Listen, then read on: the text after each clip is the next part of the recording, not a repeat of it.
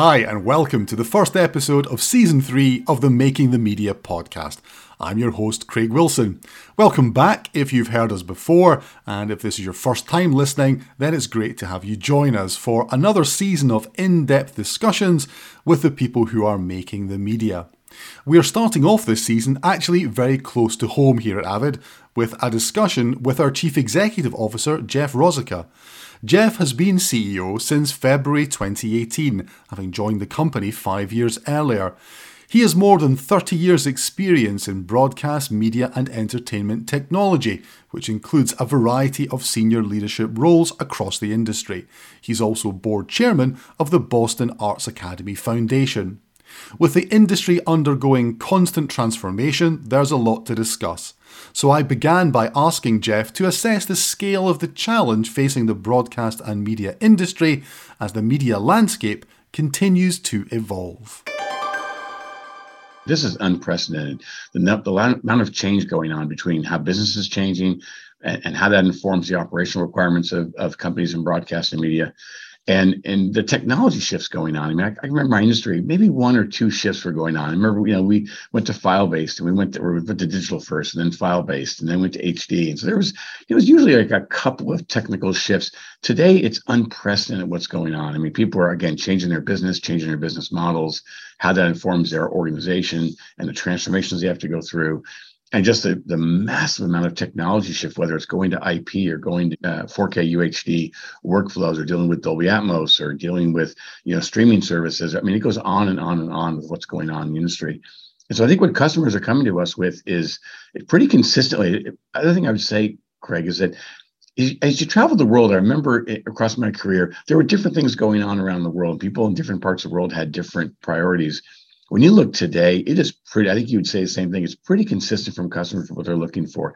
They're trying to deal with this massive amount of transformation they have to do as a business, how they're going to leverage technology strategically when so many technology shifts going on, and how they're going to really just create more content more efficiently. I mean, almost everybody, you know, as they launch more direct to consumer models or streaming models, they are looking for ways to get more efficient, uh, to create really high quality content in, in a much faster, more economical way because they, have got to do more. And, and I think um, I think that you know drove drives a lot of demand around things like working flexibly and working with people in a very distributed way. And you know, obviously, COVID. I'm sure we'll talk about that. It, it really helped as an industry. I think kind of understand what was possible in this kind of distributed way of working. So yeah, it's it's but it's pretty consistent. What I'm hearing whether I'm in Japan recently. Well, actually, well, I was in Japan. Some of our colleagues were, but I was in Germany. I've been in Finland, UK, and uh, around the U.S. And so I've been starting to travel again pretty extensively after COVID, and it's a pretty consistent message we're hearing. And do you think that the, the other thing that they're having to deal with is changing consumption models, where you know there, there are so many more channels that are potentially available, whether that is traditional linear television or whether it's online or it's video on demand is, is that also driving the kind of change that they're having to, to, to cope with yeah, I think it's it's to, to the point exactly, Craig. Is that the direct to consumer models or the ability, you know, to get to your viewers in a in a more um, direct way has really opened up a lot of new ways for people to get content to to the consumer but conversely it's created a lot of demand. The appetite for for high quality content has never been uh, uh, more um, as, as, large as it is today as an industry. So what the pressure that puts on i think most broadcasters and media companies is they've got to produce more content as i said before and but how are they going to do that in a more efficient way? They can't spend the same amount of money per minute as they were spending before creating that content. So they've got to do it in a in a in a much more efficient way. But the demand is for higher quality, not just higher quality in resolution or, or audio. It's actually higher quality storytelling and higher quality uh, in information gathering. And so it's interesting to see that people have to figure out ways to do things again much more efficiently. Yeah, I think there was a sense a few years ago that you know YouTube was going to be full of cat videos. And I think yeah. it still is full of cat videos, but it is that high quality end of, of content that I think has surprised people and is and is driving so much within the industry. And I, one area that, that has also come up when I've spoken to some people is just about coping with that demand simply from a talent perspective about having enough people to, to, create that kind of content. And also, I'm wondering what customers are saying to you about the sheer amount and volume of content that they're having to produce. Yeah, I think uh, most are struggling with that volume uh, question, and I think it, you know one of the key points you make is around talent. Is what I do hear consistently is that they're having trouble finding talent, especially wherever they are locally. I mean, it, you know, they've had an, an issue with trying to find enough production people and editors and you know audio mixers and just you know generally people you know across the entire spectrum of, of positions across a production and i think that were, we were facing that problem before you know covid came i think what covid I mean, covid was a disastrous situation for the world but one thing it did teach our industry is you really have to figure out a way to work collaboratively in a distributed way because they, you know, obviously COVID forced people to work remote, remotely. But what it also did is it, I think it made people realize you know, I can work with people somewhere else in another corner of the globe or another part of the region of the country I'm in. And I, and I think what people have, have seen is that, you know, this kind of, you know, gig economy, which has been expanding over the years and the ability to really, you know, get to workers, whether they're freelance or whether they're employees, get to people wherever they are and get more talent to help them produce content that, that has helped. I would say though, that that's still going to be a problem long-term and near term, I think it's good that that you know people who want to be in this industry can get a job and work probably with almost anybody around the world because there's you know so much as possible remotely. But we are going to run out of talent i, I really have to say from my perspective when i look at the um, the the, forecasts of how much content is going to continue to be produced the increase in production is going to happen over the next you know three to five years and you look at the amount of talent coming into our industry no matter, no matter what the role is we're, we're really i think going to have a I think the shortage we have in talent today is only going to get exponentially worse in the coming years. So I think from a technology company perspective, we have to help figure out ways to be able to leverage the talent much again much more efficiently. How do we get any member of the talent to to uh, be able to get more more done? And so whatever we can do to make more efficient workflows, to automate processes, to do anything we can. You know, a lot of people talk about AI and they talk about how AI is going to potentially remove jobs. I don't think that's the case at all. I think it really is how to get more mundane tasks off the plates of creative people or production people and how do we do that in a way that can give people a, a lot more possibility to to leverage their talent? Because it, I, there's going to be a, a, tightening of talent in the future. That would, i think it's one one prediction i'll make that i feel pretty strongly about. Is it also the case that because of the sort of distribution of talent that another huge challenge people face is actually around change management it's actually about trying to organize themselves. So it's not just the technology, it is about how do you create team? How do you create that sense of working together when people are apart? Is, is that something you feel people are wrestling with as well? Yeah, I think so. I mean, even us, even Avid as a company is is in the middle of a big transformation. Um, really become much more digitally savvy, cloud first, you know, you know, mobile first kind of company. But there's so many changes we're having to face as a company as we get more modern and more digital, and how we not just the products and services we we we produce or we offer, but also just how we operate as a company. I think what we have to do is probably uh, a fraction of what most broadcast media companies have to face. This change, as I talked about before, Craig, the, the this monumental amount of change going on in, in our industry and, and what people are dealing with or our customers are dealing with requires massive transformation, as I said earlier. And that transformation to be successful takes change management and it takes transformational management. And I think that's a, a big need for our industry. I mean, as a technology supplier, we do our best to try to help our customers manage that transformation. But you know, I think it's going to require a, a much broader look at, at, at, change management and transformational management again uh, as an industry. Uh, it, it's critical. It's critical to success. You can deploy a lot of technology, but as you said, Craig, if you can't look at the organizational aspects and the cultural aspects and the operational aspects of it, um, you know, technology investments can fail if not if not deployed properly and and deployed in a way that people can transform what they're doing. One other, one other area where you know the industry is is transforming, and I think just generally our lives is transforming, is around the use of subscription. So, for example, now you know I think most of us at home have got some kind of subscription service for whether it's Netflix or Disney Plus or you know one of the others that, that's available to us. So it's part of our normal lives, but it's also something within the industry that's changing in terms of a subscription model as opposed to traditional capex and opex. Is, is that a, a change that you've seen accelerate again through the course of the last couple of years? Yeah, I think it, absolutely. You know, there are people. There's still a lot of debate around subscription models versus you know more traditional, uh, old-fashioned kind of perpetual and hardware purchase upfront models. I think the reality is, look, it, the industry is becoming much more of a subscription economy, as you said, you know, as our lives as consumers. But but also, if you look at most IT organizations, a lot of what they deploy and have been deploying for years has been subscription based or or pure SaaS based, which is really on demand based. Um, our industry really is just, I'd say, in the early days of making that transition. And i think it's a good thing for the industry. I, I, obviously it's good for for everybody. It's a win-win for the for the suppliers of the industry but it really is important for the customers the consumers of these technologies. The reason i say that is that if you look forward at the business models people are dealing with as you said earlier craig people are producing a lot more content. I think the old model where I went and dropped, you know, spent a million dollars or a couple million, you know, pounds or euros you know, on a on an installation or sometimes more to start a new show or a new channel. People can't do that now today. They need to be able to try things, and if they don't work, move on to the next thing. They've got a lot more of a of a trial kind of mentality, and and also there's so much as, as we talked about to create more content. There's so much demand on that, but capital budgets can be strained, eh, and and you know capital budgets often can't handle the kind of um, requirements that we see in the industry today. What subscription does is, is a number of things. One is that people forget that it really reduces substantially the upfront costs of deploying technologies into an environment. And so it allows people to, as I said earlier, to start up channels or start up programs or, or, or shows and try a show. And if it doesn't work out, they can they can stop subscription or they can stop consuming, you know, on-demand SaaS environments. Um, but it really does help that. Secondly, it really variabilizes the cost base so that you can you can really kind of match the cash flow. I mean, a lot of people debate opex versus capex, but I think that debate is kind of the wrong debate to be having. To be honest, those are just ways in which you treat things on a P&L or a balance sheet of a company.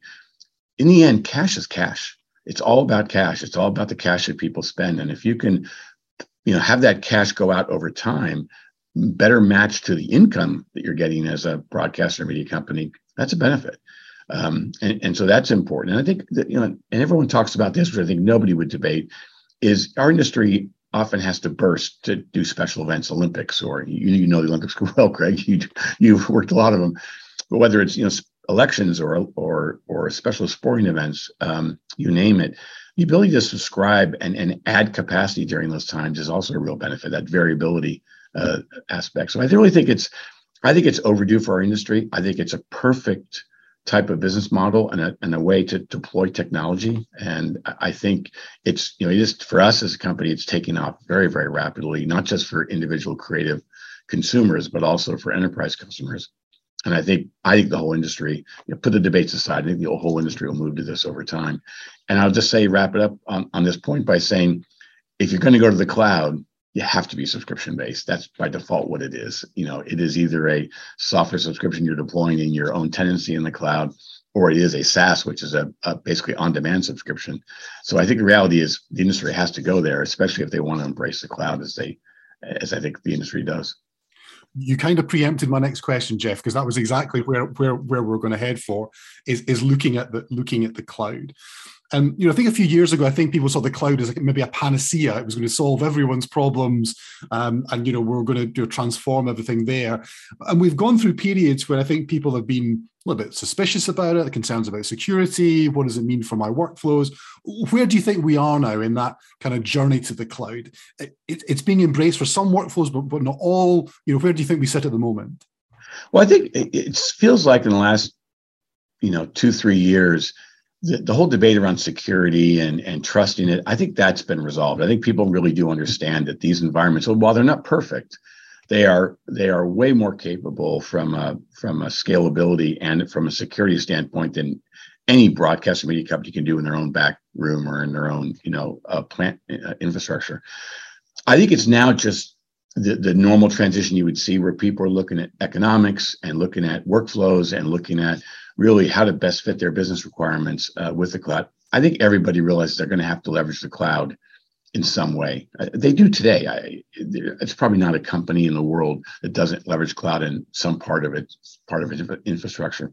So I think we're just in that transition mode, and I think people are starting to really realize the benefits of what cloud can bring people. Um, look, it's just a technology. I mean, it's it, I know everyone talks about it being a panacea it's just a unique way to deploy technology that gives a lot more flexibility for people, but also gives the ability to scale differently, to go global in a much more efficient way, to enable you know remote workflows or distributed teams to collaborate. I mean, there's so many things it does. There is a cost element for sure, and people are always checking the economic model of a given of moving a given workload or workflow to uh, to the cloud. But it also is an, an enabling technology that enables things that, uh, again, if we want to really, as an industry, go to much more of a distributed team, virtualized environment, cloud is a you know whether that's a cloud in your in your back room a private cloud or whether that is a public cloud cloud technologies are, are crucial to realize i think the the uh, strategic direction that our industry needs to take as a as a whole i think another question that it kind of prompts is that if you simply want to continue what you're doing today but do it in the cloud you're probably not going to realize the benefits that can actually come from that. I guess it goes back to that transformational question about, you know, what is it you really want to do to, to take advantage of it? And then getting a picture of actually what that TCO is, you know, really understanding yeah. the economics of it compared to what you're doing perhaps on prem.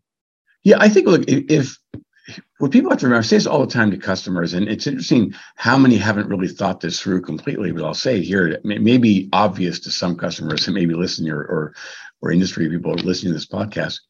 But when you when you outsource your infrastructure to a cloud provider, a hyperscale provider like Microsoft Azure, AWS, or Google, or pick your provider, you are outsourcing everything. You're outsourcing not just the storage or the you know CPUs or infrastructure. You are outsourcing the racks, the power, the air conditioning, the building, the people, the security infrastructure. It's all being outsourced in that environment.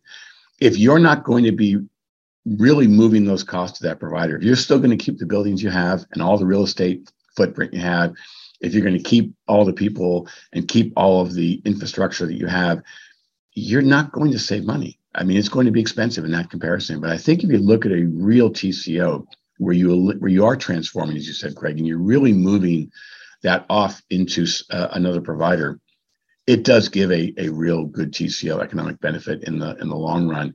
And it really, I think, aligns to what most media companies really want to get to is what is their core competency? Media companies and broadcasters, I, I would argue, their job is content, and everything else is just a must-have. I mean, it's you, need the technical technical infrastructure to do this, right? You need certain, you need people, you need a lot of things, but their job is to tell stories, whether that's entertaining people or informing people, or educating people, or just enlightening people. It's it's that's their job. And so I, I think it, they have to think about what their core core competency is. Is it building technology infrastructure, or is their core competency really just creating content? And think about maybe some of the infrastructure should be you know put off into the cloud. Not saying every workflow or every workload makes sense in the cloud right now today. It will over time, but I think we're in that mode where people need to analyze their transformation plans and where do they see their three and five year plan for a company and and build a build a plan to get there over time because it will be I think it will be commonplace five years from now. Yeah, I still think a lot of places are going to look at a, a hybrid model. You know, we've still got studio oh, yeah. infrastructure, but we do some things in the cloud, and you know that's part of the journey, I guess, to to to get there. What I wanted to ask now really was about innovation within the industry, because mm-hmm. if you are going to transform, then you know innovation is is kind of critically important um, as well. What what do you think are the key areas where innovation can help that kind of transformation? Well, I think I think as an industry, we have to be a little careful. Again, being on the technology side my whole career, um, seeing how much is going on in the industry, it can put a lot of demands, not just on an Avid, but on every supplier across our industry, in a lot of innovation required across the board. And we, I think, as an industry, we probably have to. Now's more really important time to be really well aligned with what do we need this year, what do we need next year, what do we need three years out if we if we go in too many directions as, at once in industry, I think we'll slow ourselves down. I think you know having these these discussions and constant dialogue, something we're doing very often with you know the ACA or the Avid Community Association. We just, as you Craig, we were both in London at a recent event, and having that dialogue with customers is so important because we've got to keep our innovation plans aligned to the real priorities. Because again you can you can end up innovating in, in 50 different ways right now as an industry and, and just it just slows you down or it gets you defocused. I think for when we look at it from as a company i think what we look at is again back to the core message we talked about in the beginning of the podcast is people are looking to do more with less or do more with the same amount and and so they've got to get more efficient they've got to look for new ways to get jobs done they've got to look for new ways for teams to collaborate they've got to look for ways for people to work in more flexible ways? How do they get workflows more efficient?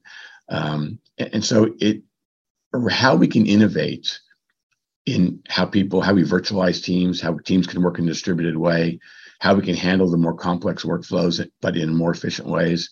I think how we leverage AI and ML techniques to to to meet all that. I think that's where the key innovation is um, needed as a as a as an industry. And then I, I would say how people are people think about storage or how you know where am I going to put my, my metadata or where am I going to store my content, whether it's raw or whether it's finished.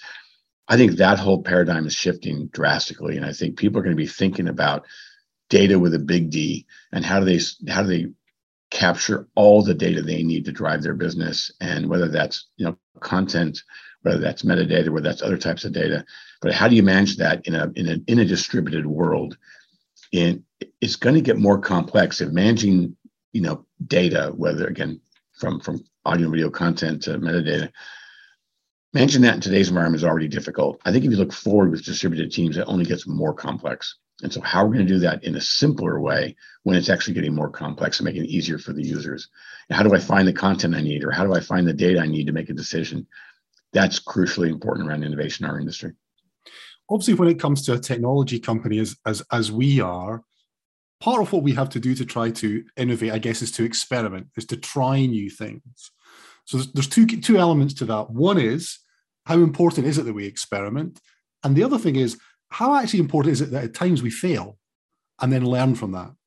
Yeah, you have to fail. If you're not failing, you're not innovating, or you're not innovating fast enough. I mean, you, you can innovate and not fail, but you you have to worry that you're not either innovating enough or innovating fast enough to fail.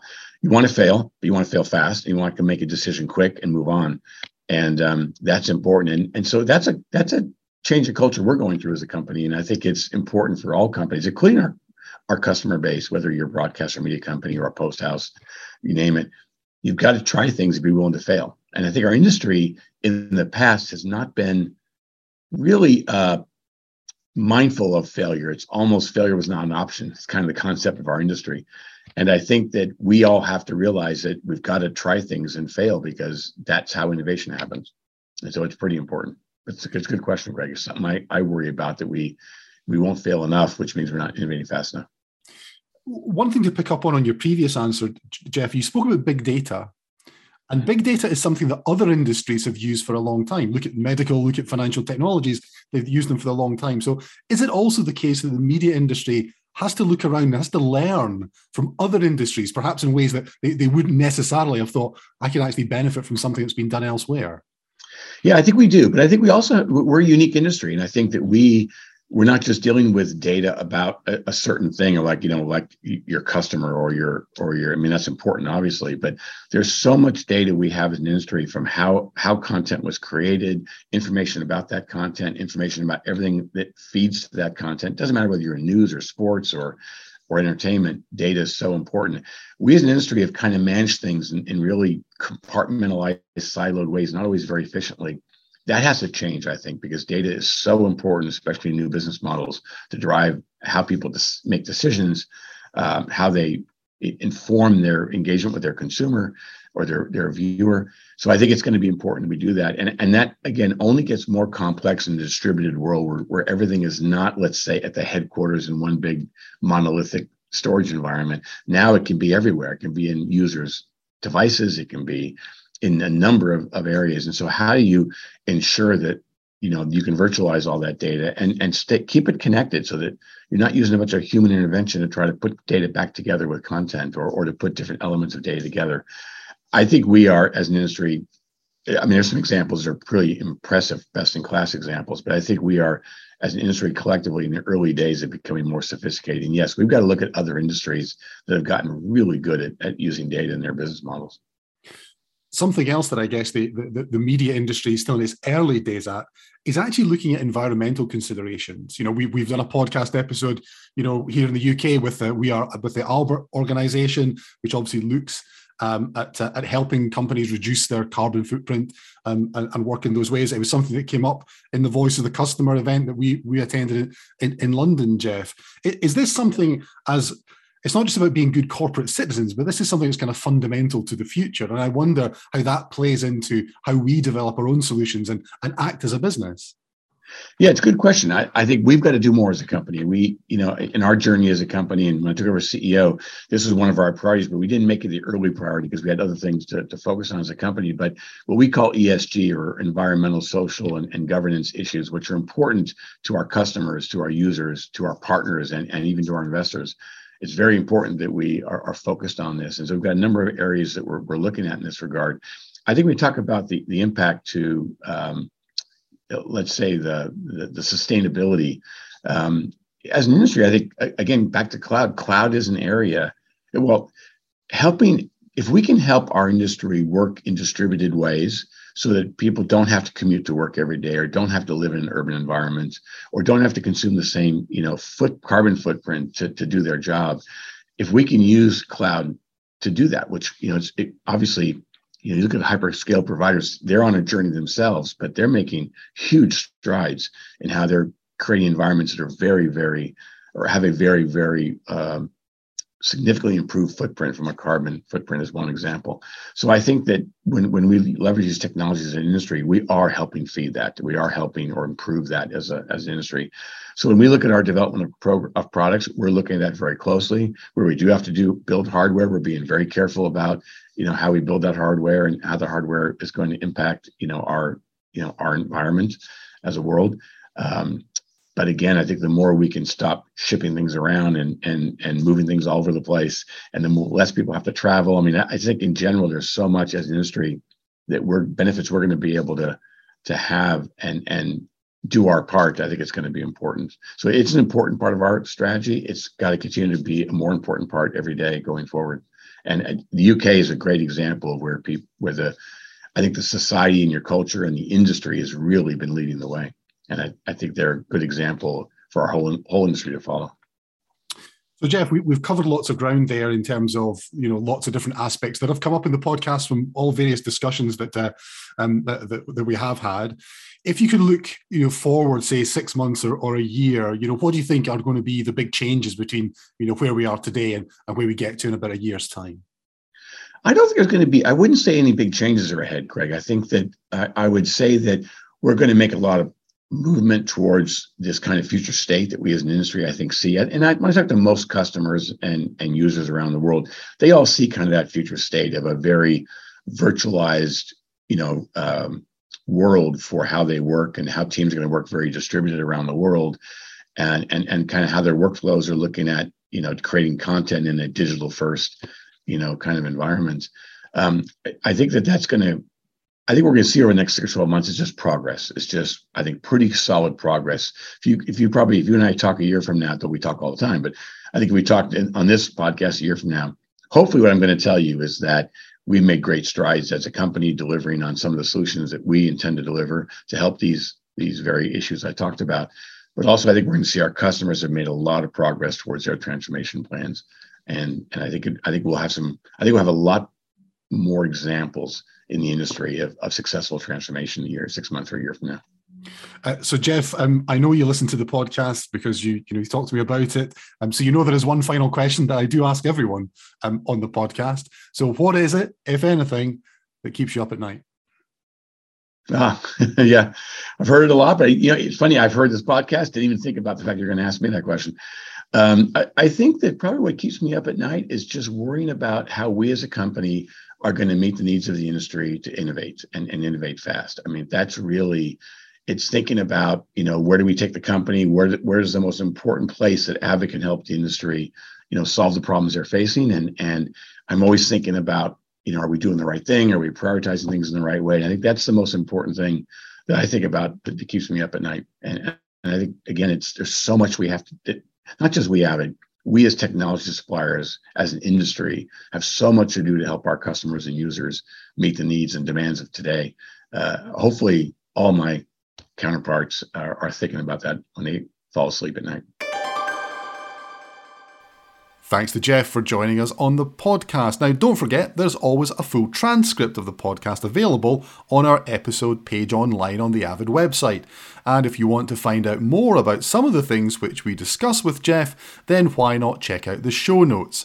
There you can discover links to a recent webinar which demonstrated how distributed teams can work together, and also an article with the CTO of American broadcaster Sinclair discussing their use of the cloud. Don't forget, you can check out all our previous episodes from seasons 1 and 2 on your podcast platform of choice. We're available in lots of places. And subscribe to get notified when new episodes are out. You can always contact us with feedback. On email, we are makingthemedia at avid.com, and on social, I'm Craig AW1969 on both Twitter and Instagram. Thanks to our producer Matt Diggs, thanks to you for listening, and stay subscribed for more episodes coming soon with those making the media.